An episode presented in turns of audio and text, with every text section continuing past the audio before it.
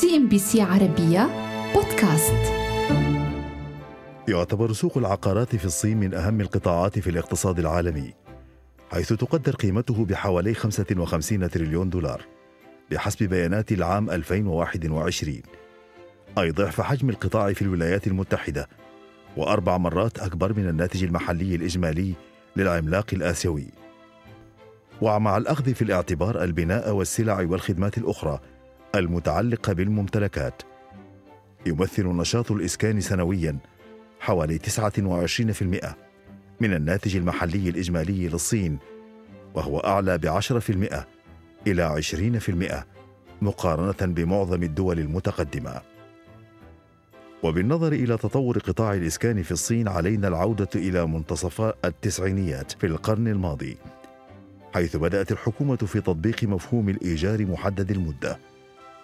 وهو نظام يعطي للمواطن الحق في استئجار الأرض وبناء المبنى الخاص به حيث قامت الحكومة الصينية بفصل حقوق الملكية عن حقوق الاستخدام مما أدى إلى تنمية حضرية وعقارية واسعة النطاق. ولكن رغم ذلك وقبل عشر سنوات تقريبا بدأنا نشهد مدن الأشباح في الصين التي تزامن ظهورها مع الأزمة المالية العالمية.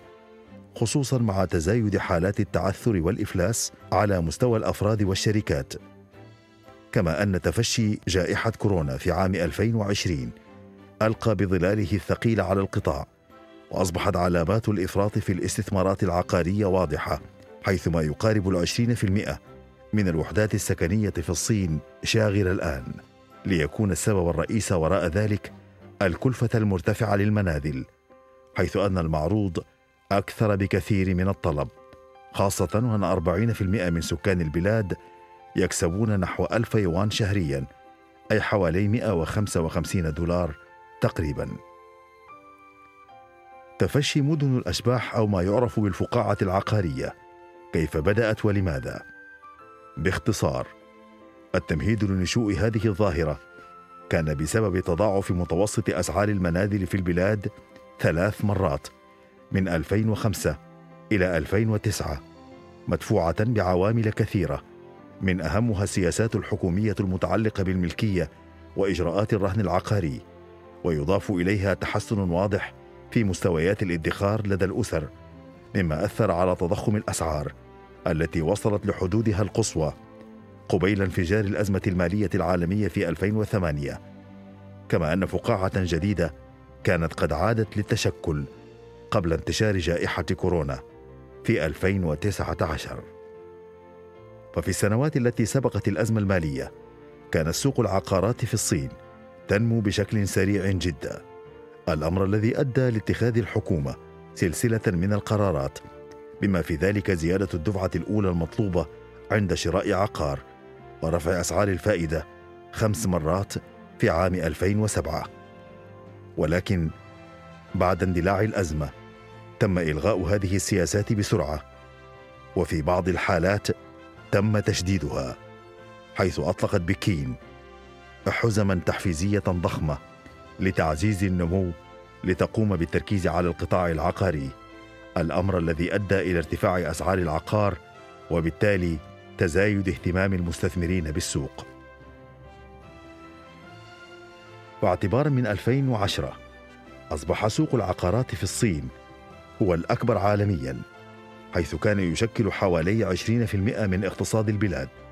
وبحلول عام 2014 حذر صندوق النقد الدولي من أن أزمة زيادة معروض العقارات قد تؤثر سلبا على اقتصاد العملاق الآسيوي لا سيما في مدن الدرجة الثانية والثالثة لتقر الحكومة في أوائل 2016 سلسلة من الإجراءات.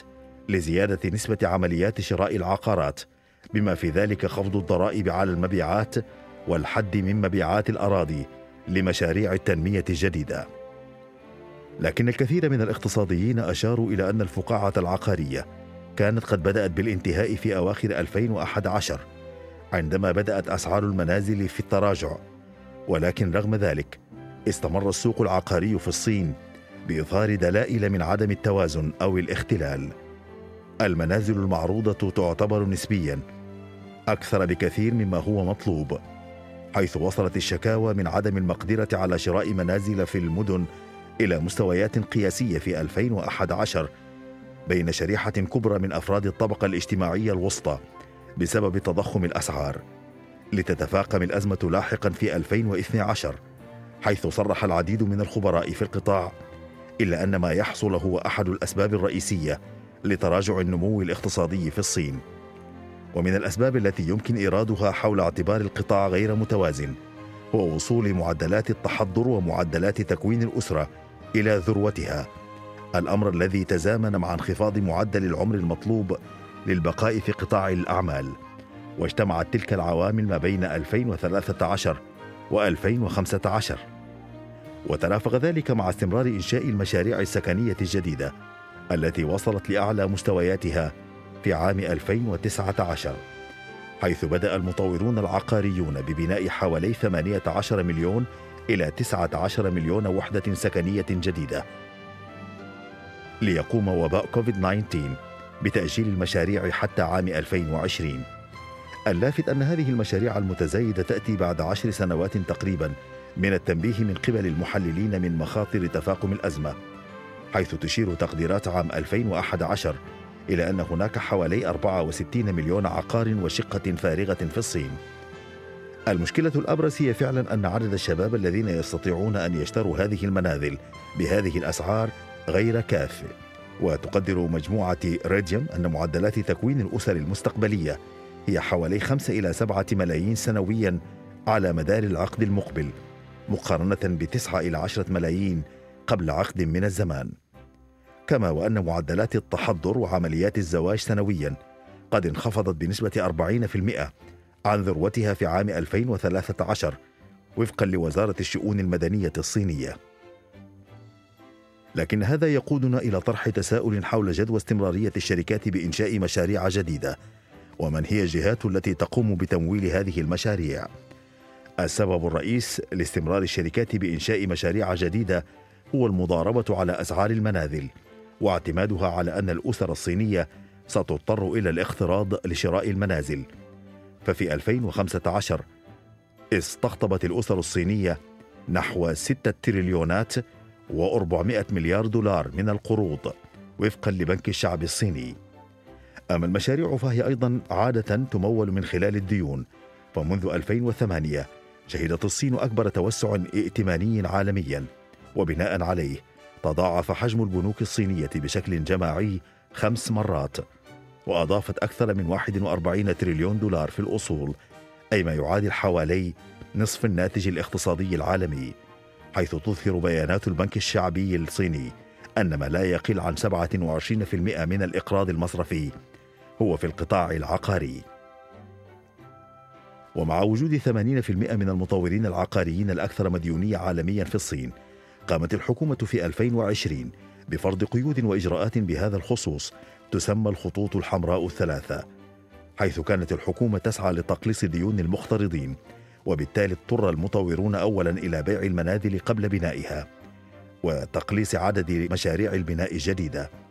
وأدت هذه الإجراءات أيضا إلى قيام شركة مثل إيفر جراند وهي ثاني أكبر شركة عقارية من حيث المبيعات وإحدى أكثر الشركات مديونية في البلاد. بتخفيضات كبيرة في أسعار عقاراتها في المئة لجذب العملاء ولضمان استمرار عملها.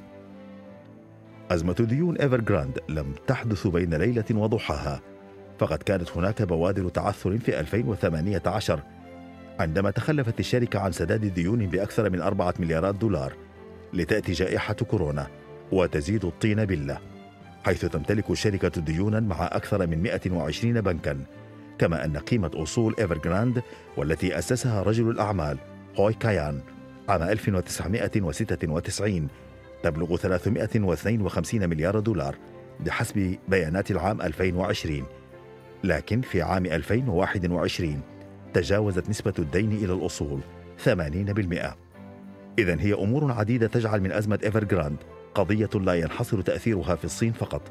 بسبب أنها تتعامل مع شركات بقطاعات مختلفة عالميا. إضافة لكونها تمتلك مشاريع في حوالي 280 مدينة بجميع أرجاء الصين. عندما أصبحت مشكلة فائض ديون إيفرجراند أكثر وضوحا حولت الحكومة الصينية اهتمامها إلى إعادة تنظيم سوق العقار وأصبحت البنوك المملوكة للدولة مترددة في تمويل المشاريع المتعلقة بالعقارات. إذا وفي الخلاصة أزمة العقار في الصين. لا تعتبر قصة اقتصادية عن فقاعة أصول انفجرت فجأة بل أنها تراكم لمعطيات كثيرة.